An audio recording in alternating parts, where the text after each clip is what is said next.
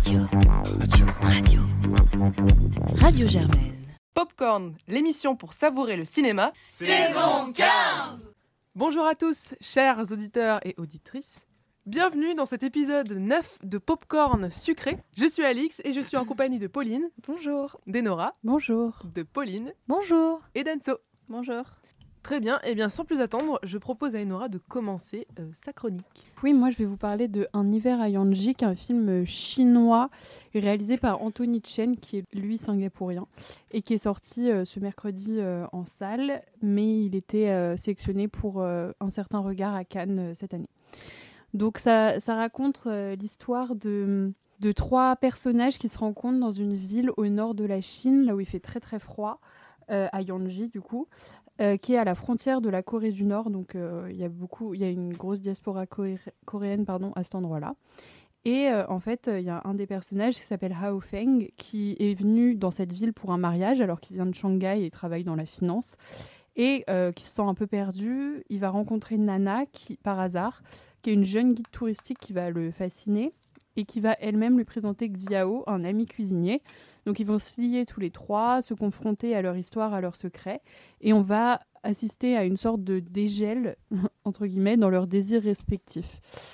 Euh, donc euh, le réalisateur voulait créer une sorte de, Jules et Jim euh, de Truffaut chinois. c'est un film donc sur l'intime plutôt que sur la politique parce que ça parle d'une génération perdue qui ne savent vraiment pas où aller, euh, mais la notion de politique ou de la société chinoise est assez peu abordée euh, dans le film.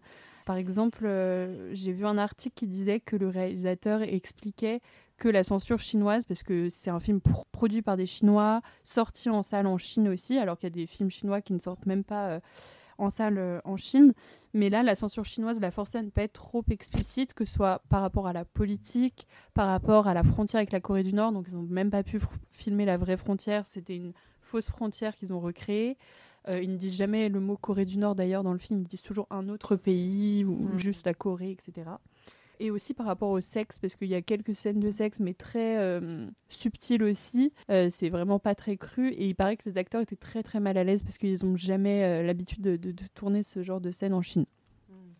Et donc c'est un film qui se concentre sur les sortes de luttes internes, les désirs des personnages, qui est un film très métaphorique aussi, à la fois par rapport à la neige. Donc, euh, si le film se passe dans la ville la plus au nord de la Chine, là où il fait le plus froid, c'est pas un hasard.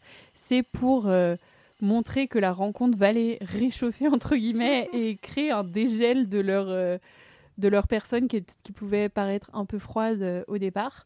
Il y a aussi la métaphore du, de la montagne, parce que les, les, personnages vont gravir une montagne qui s'appelle le mont Shangbai pour aller jusqu'à un lac euh, appelé le lac Céleste, mais ils vont pas arriver à, arriver à ce lac parce que euh, il y a une tempête de neige.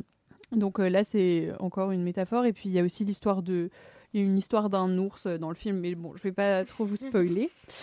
Euh, donc, euh, j'ai aimé ce film dans le sens où je l'ai trouvé subtil, joli, euh, voilà. Mais j'ai trouvé que le film restait quand même assez superficiel. Les sentiments sont toujours ambigus, flous, même si c'est voulu. C'était un peu, peu énervant à la fin parce qu'on ne sait pas vraiment ce qui se passe non plus. Ça, je trouvais que ça ne menait nulle part en fait vraiment. Les personnages sont trop énigmatiques, etc.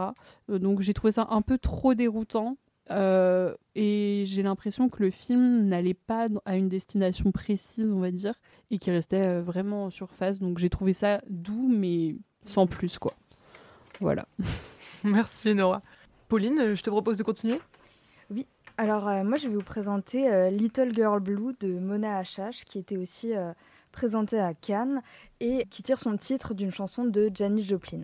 C'est un docu-fiction que Mona Achache fait sur sa mère, Carole Achache, euh, qui était photographe, écrivaine, qui a fréquenté euh, Genet, Duras, Violette-le-Duc et qui s'est suicidée en 2016. C'est une forme euh, assez intéressante, très expérimentale, qui nous propose une plongée dans les archives que Mona Achache a gardées de sa mère, donc énormément de photos, d'enregistrements et puis de textes. et en fait, le film s'ouvre sur une scène où on voit Mona demandait à Marion Cotillard d'incarner sa mère. Et au fur et à mesure que le film progresse, Marion Cotillard incarne de plus en plus et devient cette femme.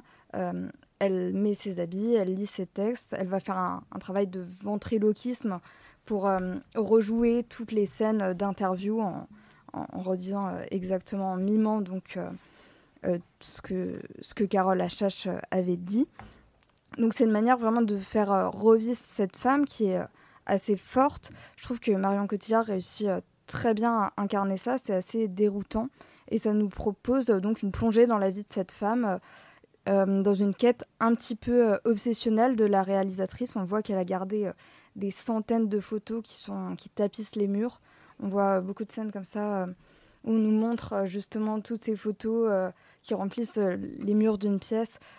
C'est assez joli, c'est une quête intime aussi, un portrait familial avec une forme de mise en abîme. On, revient en fait sur la vie de trois femmes, celle de Mona Achache, de Carole Achache, et puis euh, de, la grand-mère de la réalisatrice, Monique Lange, euh, avec une mise en scène très léchée. C'est un film qui est joli, qui est poétique, qui est sensible, mais malgré cela, j'ai l'impression d'être restée un petit peu en dehors.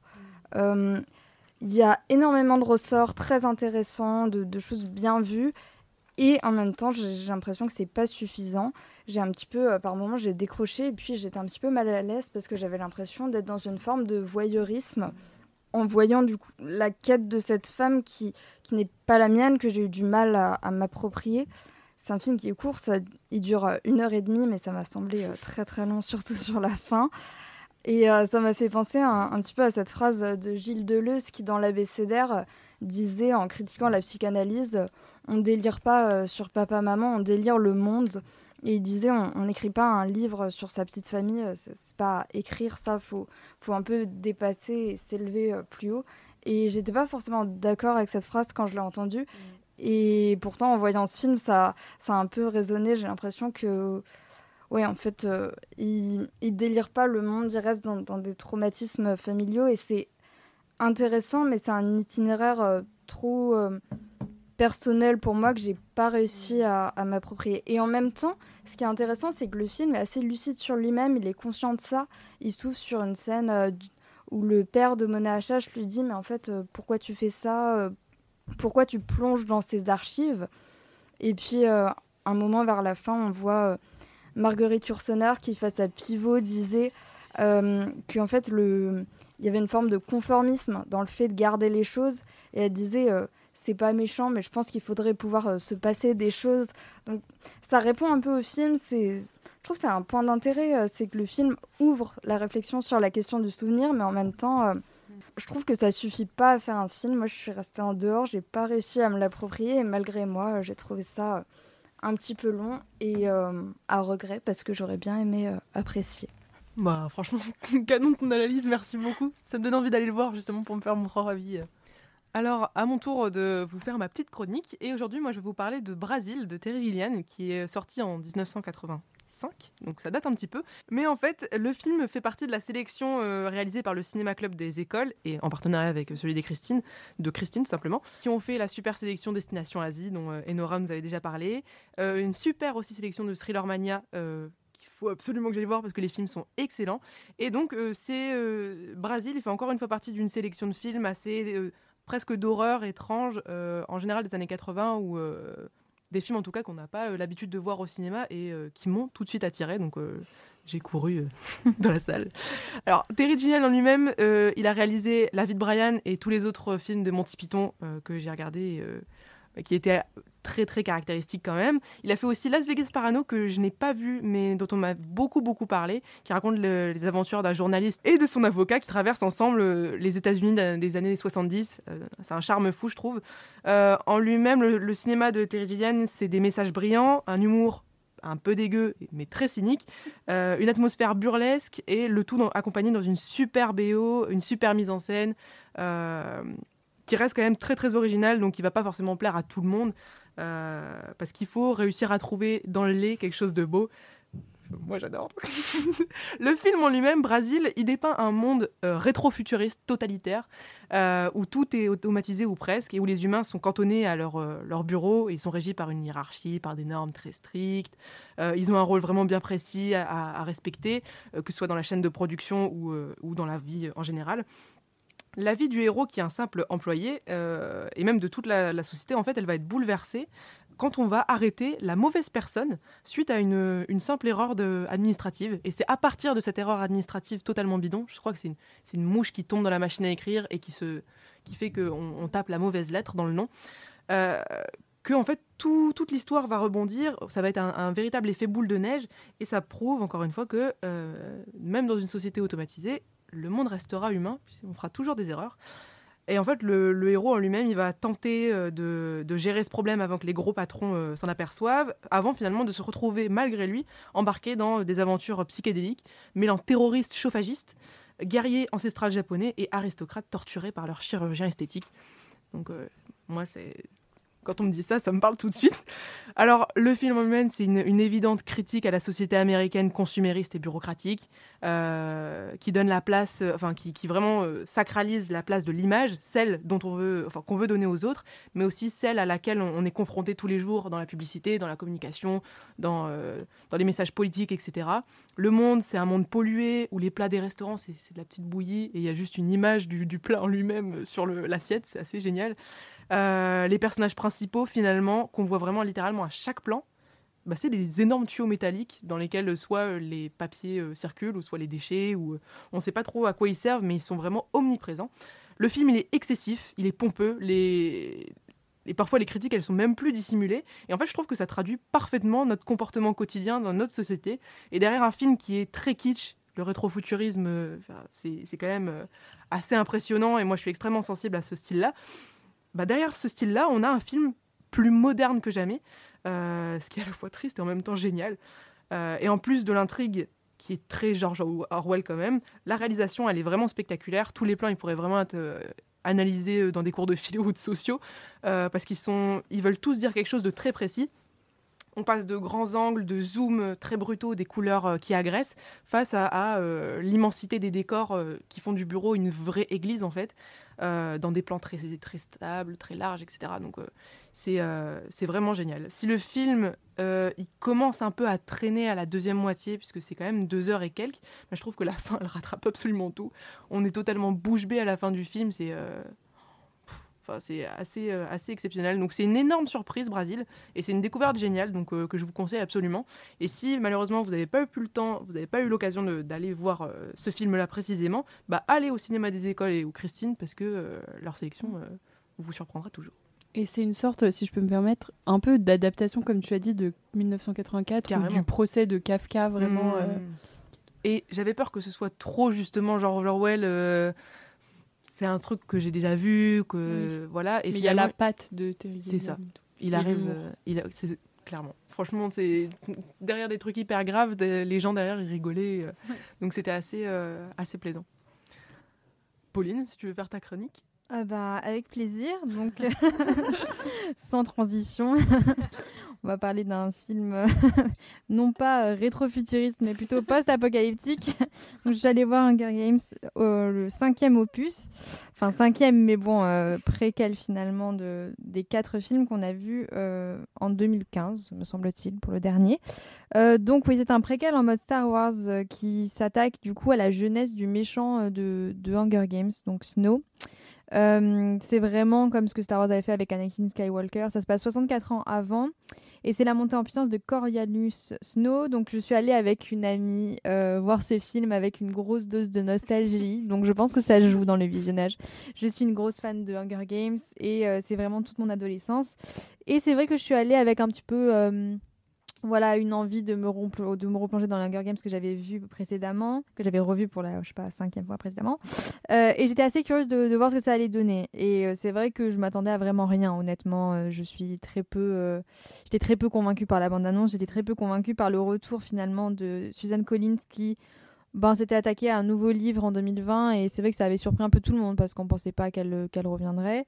Et finalement, bon, en, en vrai, ça aurait pu être terrible. Et c'était étonnamment bien mené sur plusieurs points. Et du coup, c'est vrai que ça permet d'une part de comprendre donc les origines, la construction d'un méchant en expliquant sa trajectoire, donc le pourquoi du comment il en est arrivé là. Et certes, ça ressemble assez classiquement à une revanche sur le destin de la part de son personnage principal qui a connu des difficultés qui sont assez euh, assez classique dans les, dans les drames qu'on a pu voir précédemment dans plein de films, de type bah, c'est un orphelin, il a des difficultés financières, c'est un jeune homme qui a beaucoup d'ambition et qui essaie tant bien que mal en fait de faire illusion avec des boutons de chemise qui sont euh, rapissés avec les carreaux de la salle de bain. Donc voilà, c'est globalement quelqu'un qui n'a pas été euh, ben, qui n'a pas eu les meilleures chances dans la vie et qui a finalement euh, une tendance à trouver que l'attrait du pouvoir est assez, assez facile et pourrait lui convenir. Quoi. Donc c'est vrai que c'est une trajectoire de personnage assez classique. Mais plus largement, le propos du film est assez politique et c'est là que je trouve que c'est certes un blockbuster, certes un film pour refaire venir une génération en salle, mais c'est assez bien mené parce que tout le propos du film s'intéresse euh, globalement à la montée en puissance d'une société fasciste. C'est déjà ce qu'on voyait dans les premiers Hunger Games. C'est vrai que celui-là, il est, on peut pas le voir sans avoir vu la saga principale. Euh, et globalement, le propos est assez engagé et on assiste en fait à la mise en place donc d'un fascisme avec en son cœur, les, Hunger Games qu'on connaît très bien, donc jeux télévisés euh, pour rappel, euh, une sorte de télé-réalité où du coup des jeunes tribus, donc enfants de différents districts, donc des parties d'une société, s'affrontent jusqu'à la mort. Et globalement, ce film excelle dans son traitement métamédiatique. Donc je m'explique. Tout le sujet du film est de montrer que les Hunger Games, donc qui reposent sur euh, ces ressorts de télérité est assez attrayant. C'est quand même quelque chose, quand on a regardé la première saga principale, on a trouvé ça assez chouette de suivre quand même des gens qui s'entretuaient. Et c'est assez perturbant parce que le spectateur est un peu à la place des gens qui, dans cette société, euh, regardent ces, ces jeux-là. Et là, le film vient nous montrer comment, en fait, on a pensé toute la mise en scène dans ces jeux. Et on assiste aux premiers Hunger Games qui sont pas du tout mis en scène. Et globalement, la mise en scène du, de la réalisatrice, enfin du réalisateur, est très peu léché dans ce, dans ce premier opus-là. On voit que globalement, quand ils ont fait les Hunger Games pour la première fois, il n'y avait pas vraiment de mise en scène, il n'y avait pas des plans euh, très attrayants, il y avait des tribus qui n'étaient pas très beaux à l'écran. Globalement, il y avait énormément de violence qui était montrée. Et quand on le regarde, nous, on est un peu en mode, ok, ben, en vrai, je prends pas énormément de plaisir à regarder ce film finalement. Est-ce que, genre, euh, j'ai pas. Euh, passé 4 opus à 15 ans à regarder quelque chose d'affreux. Donc là, c'est intéressant parce qu'on vient nous chercher sur bah, en fait, vous avez kiffé votre vie pendant littéralement quatre épisodes alors que c'était horrible. Et globalement, dans ce film, il montre comment euh, ben, ils ont réussi, enfin comment on arrive à rendre quelque chose d'affreux assez sexy. Et par contre, là où ça devient intéressant, c'est qu'on aime quand même regarder ce film, outre l'arène qui est terrible et qui ressemble globalement à une arène de gladiateurs. Donc vraiment, c'est les, les, origines voilà, du jeu. Et en fait, on prend beaucoup de plaisir à regarder en revanche Snow qui suit donc euh, une tribu et qui globalement va faire un peu le show à l'écran. Et c'est là où ça devient intéressant parce que l'arène finalement, on se rend compte qu'elle est plus dans le film en lui-même, où il y a Snow qui a grave compris ce qui plaisait au public et qui fait en fait une espèce de Hunger Games géant avec nous entre le spectateur et, euh, et du coup ce qu'il nous montre à l'écran. Donc là c'est intéressant, je trouvais que le film était assez bien, assez bien mené. Le vrai problème, et là c'est là où il y a beaucoup de réserves, c'est que outre tout cet aspect assez euh, cool car euh, le film est assez vintage, il repose sur euh, euh, le traitement médiatique des années 70, 80, on comprend globalement comment tout ça s'est mis en place, mais il a essayé de faire rentrer trois films en un globalement parce que ça se divise en trois parties. Et on sent que la troisième partie, elle n'est pas bien écrite, que globalement, il y a des personnages, on ne comprend pas vraiment leurs moves, il y a des incohérences scénaristiques. Moi, il y, a vraiment de gros problèmes.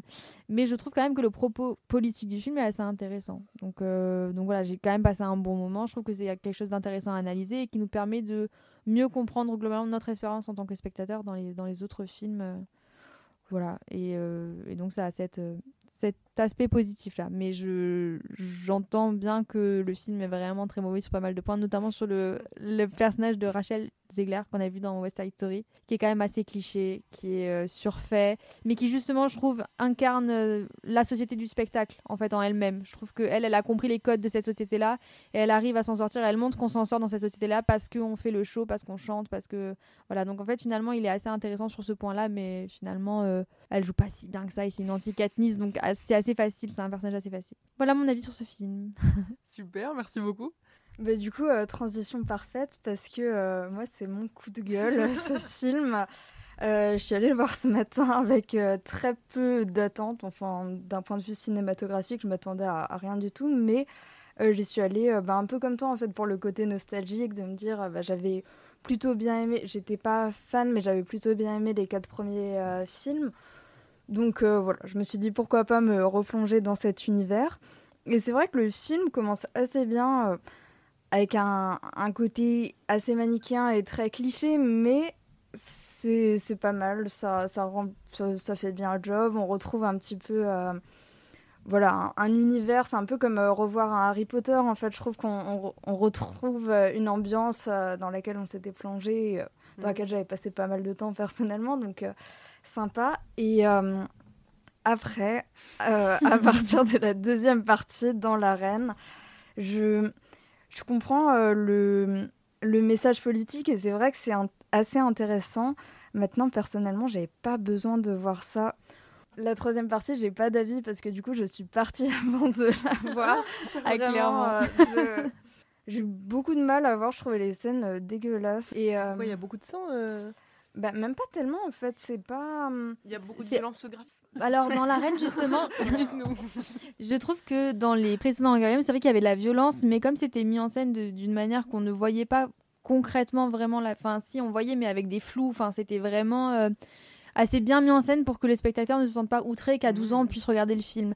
Là, c'est vrai que du coup, il y a des scènes où je pensais à ma sœur qui a 13 ans et je me disais est-ce que vraiment j'ai envie qu'elle voit ça? Parce que c'est filmé de manière crue et en fait, c'est filmé comme si bah, les directeurs de photos filmer sans se soucier de l'audience qui allait regarder en fait. C'est vraiment comme ça qu'on prend, prend le film. Donc en fait on a quand même pas mal de violence je trouve. Effectivement dans l'arène c'est assez violent.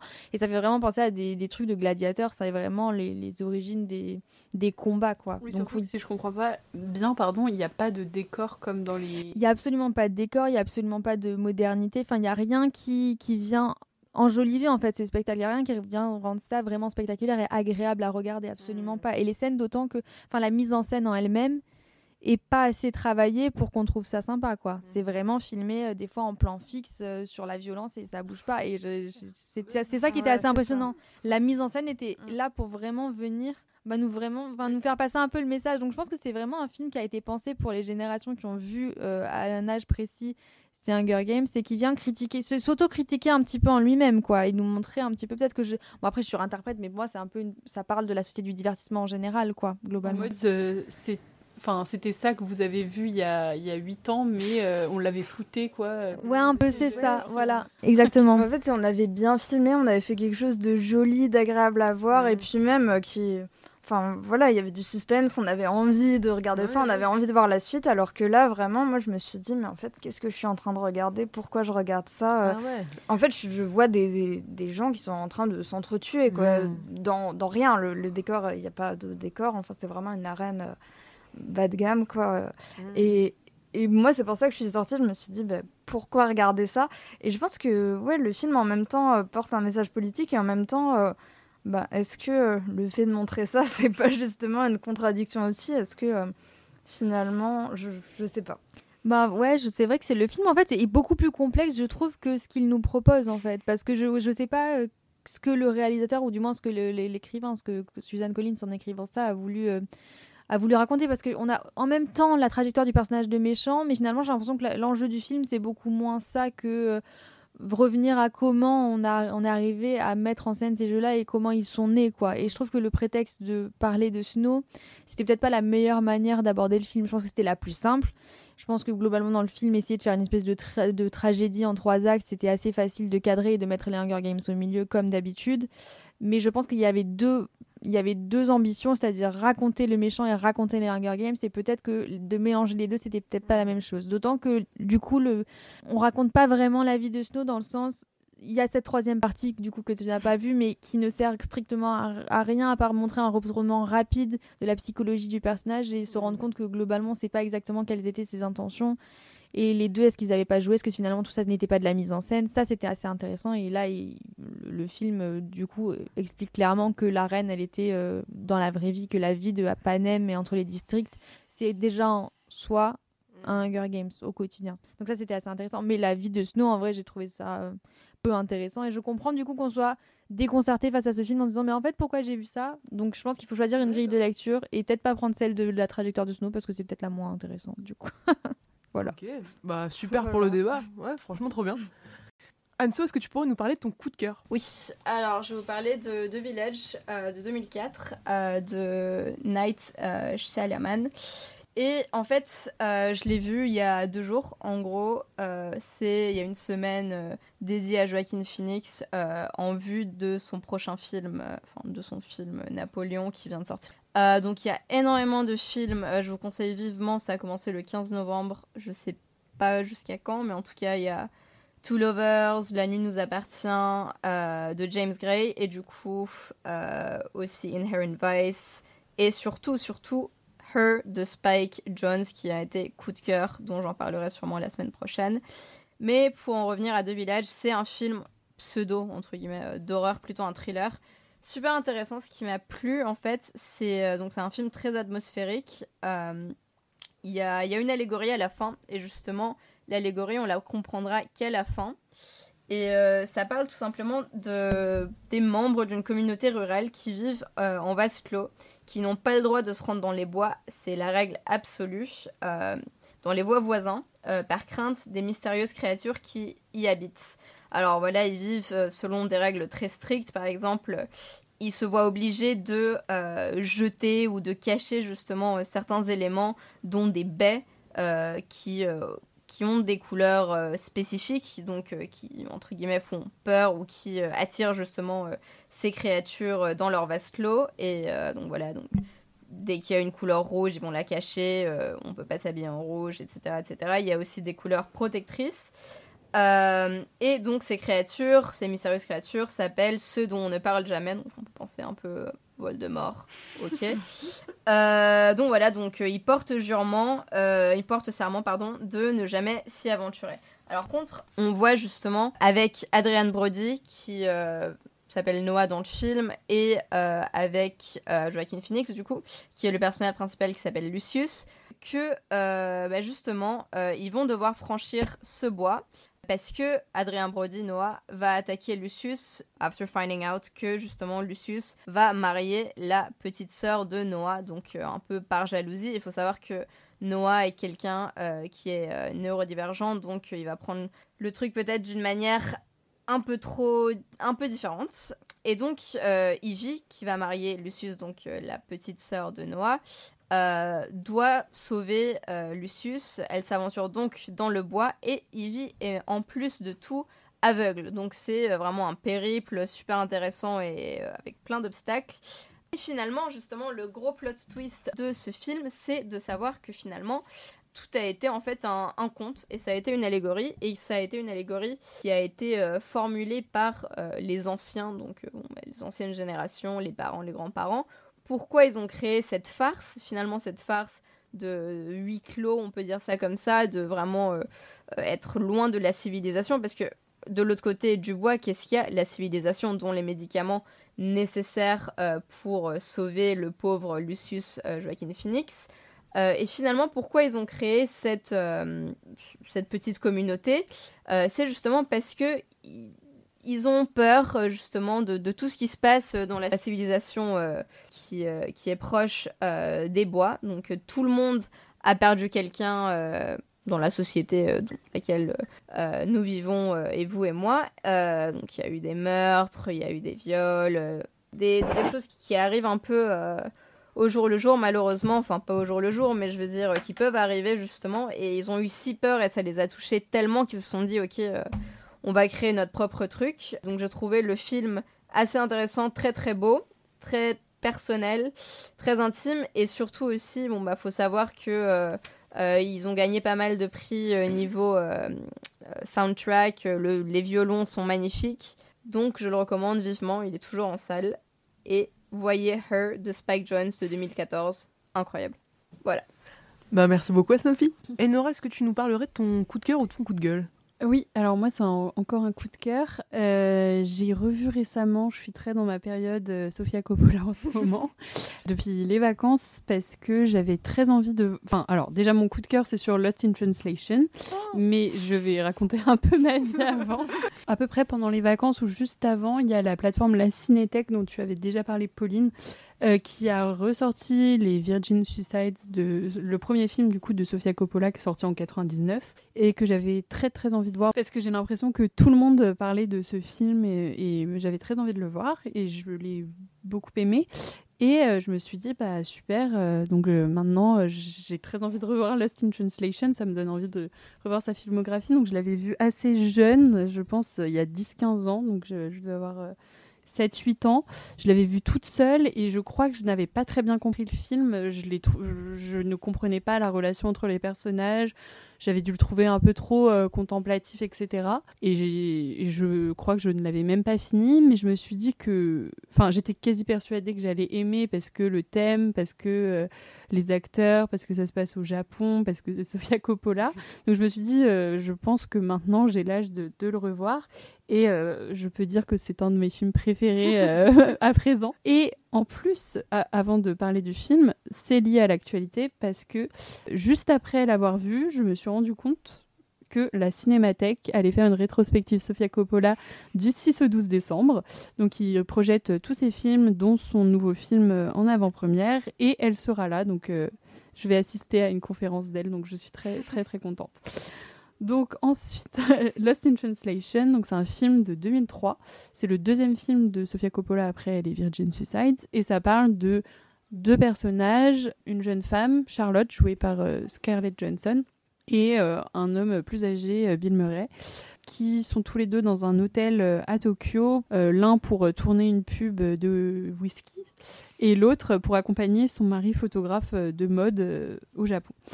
Et euh, ces gens ne se connaissent pas, mais ils vont se rencontrer car ils sont tous les deux, euh, ils s'ennuient et en même temps ils sont perdus dans, dans, ce Tokyo dont ils ne comprennent rien. Et, euh, et, ils vont se rencontrer et une relation va se nouer.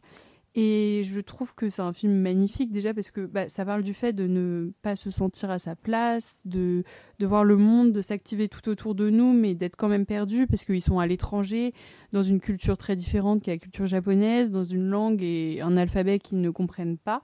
Et du coup, c'est un film sur comment se trouver soi-même quand, quand on est déjà euh, à l'ouest en quelque sorte, enfin là à l'est en l'occurrence, mais voilà.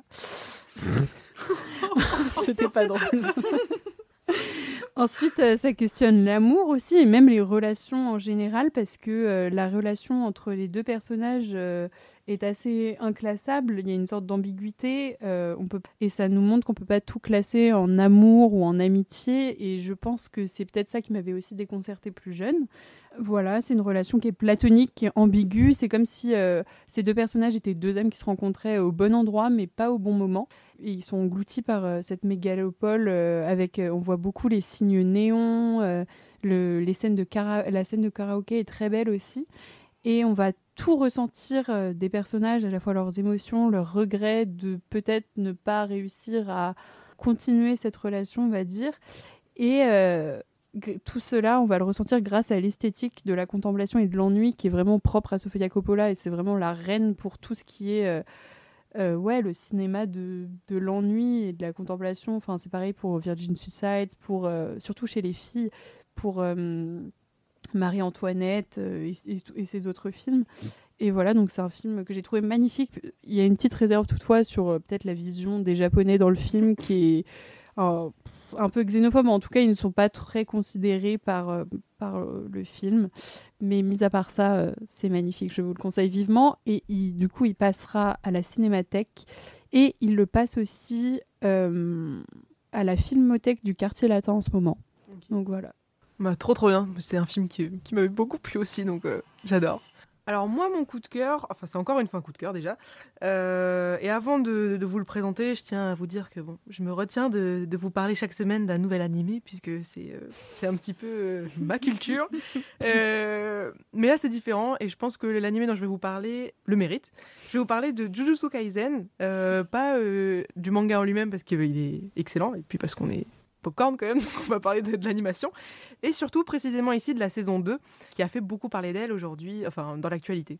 De façon extrêmement rapide, euh, Jujutsu Kaisen pardon, se passe dans un monde où il y a des créatures qui ressemblent un peu à des démons, euh, qu'on appelle des fléaux, et euh, qui, qui existent et qui s'attaquent à des civils. Et donc en réponse à ça, pour y remédier, on a une école d'exorcistes qui a été créée. Donc c'est un scénario qui est assez classique des animés, mais qui peut toujours être très sympa.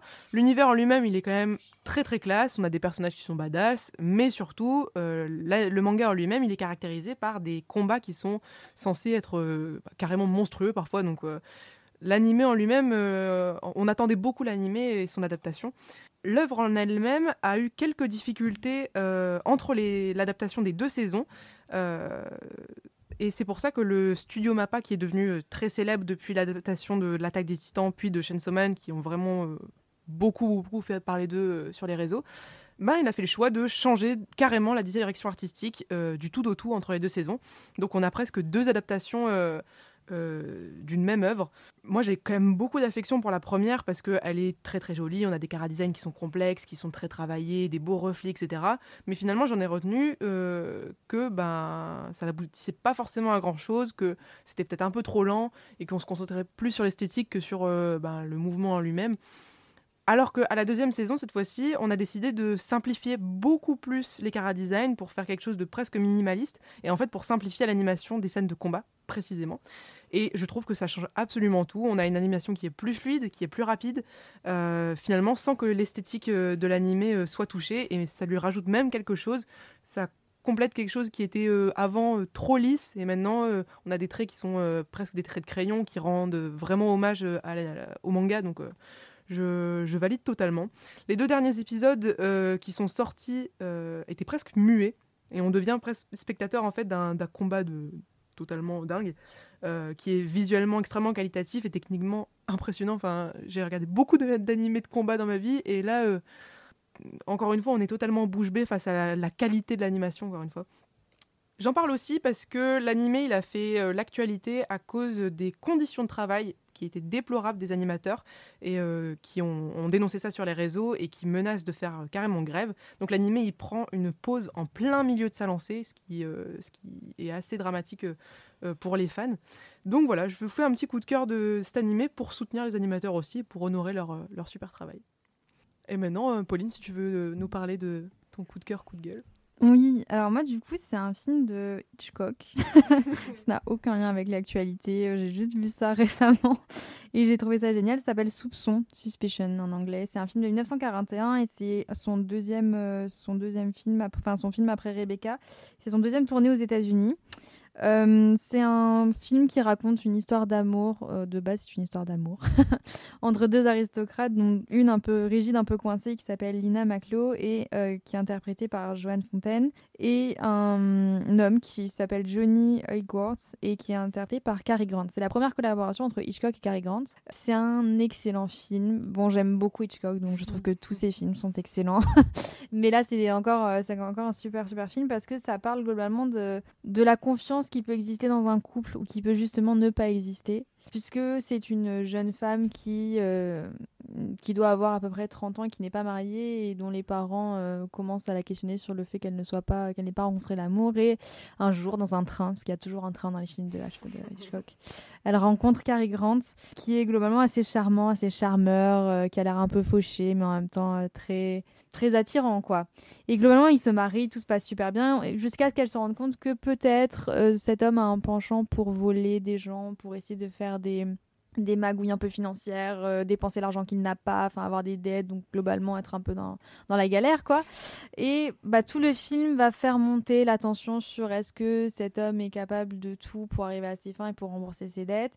Et c'est une vraie réflexion du coup sur la tendance à suranalyser dans un couple et à douter de l'autre. Ça tombe dans de la paranoïa forcément à un moment sur euh, est-ce que euh, il va commettre un meurtre pour arriver à ses fins, ce genre de choses.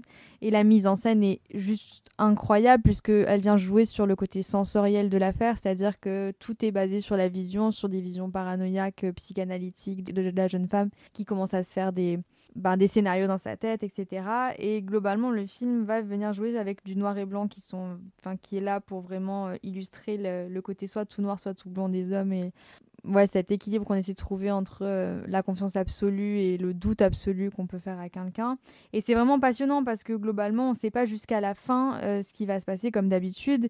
Et vraiment, Hitchcock vient prendre le spectateur et euh, le faire douter comme, comme le personnage principal. Et c'est juste incroyable parce qu'avec des toutes petites scènes et des incarts de, enfin des inserts pardon, de certaines images et de, certains, ouais, de certaines résonances, on essaie de tirer des conclusions de manière assez hâtive.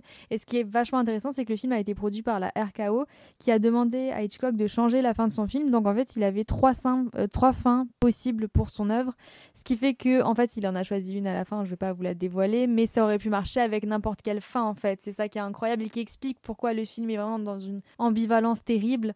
Euh, à l'image du coup de, bah, de, de, ce couple et de cette, euh, jeune femme qui sait pas exactement ce que pensait de son mari. Donc vraiment, il y a, y a, des scènes pépites dans ce film, je conseille plus que plus. Et il y a pas mal de d'éléments de mise en scène ultra bien pensés. On sent que Hitchcock aime vraiment euh, utiliser l'ensemble des ressorts euh, cinématiques à sa disposition en mettant par exemple de la lumière dans un verre de lait pour que globalement quand le personnage principal vient avec la soi-disant arme du crime, on ait vraiment l'œil qui soit sur ce verre de lait qui devienne vraiment euh, l'image d'un bah, d'un pistolet quoi. Et toute cette mise en scène et ce travail de la lumière est tout simplement incroyable et je trouve que sans effets spéciaux comme d'habitude, c'est juste euh, mieux que certains films qui en mettent des, caisses là-dessus. Donc voilà. super, merci Pauline. Eh bien, euh, merci de nous avoir écoutés, d'être restés jusqu'au bout. C'était l'épisode 9 de Popcorn Sucré. À la semaine prochaine. Salut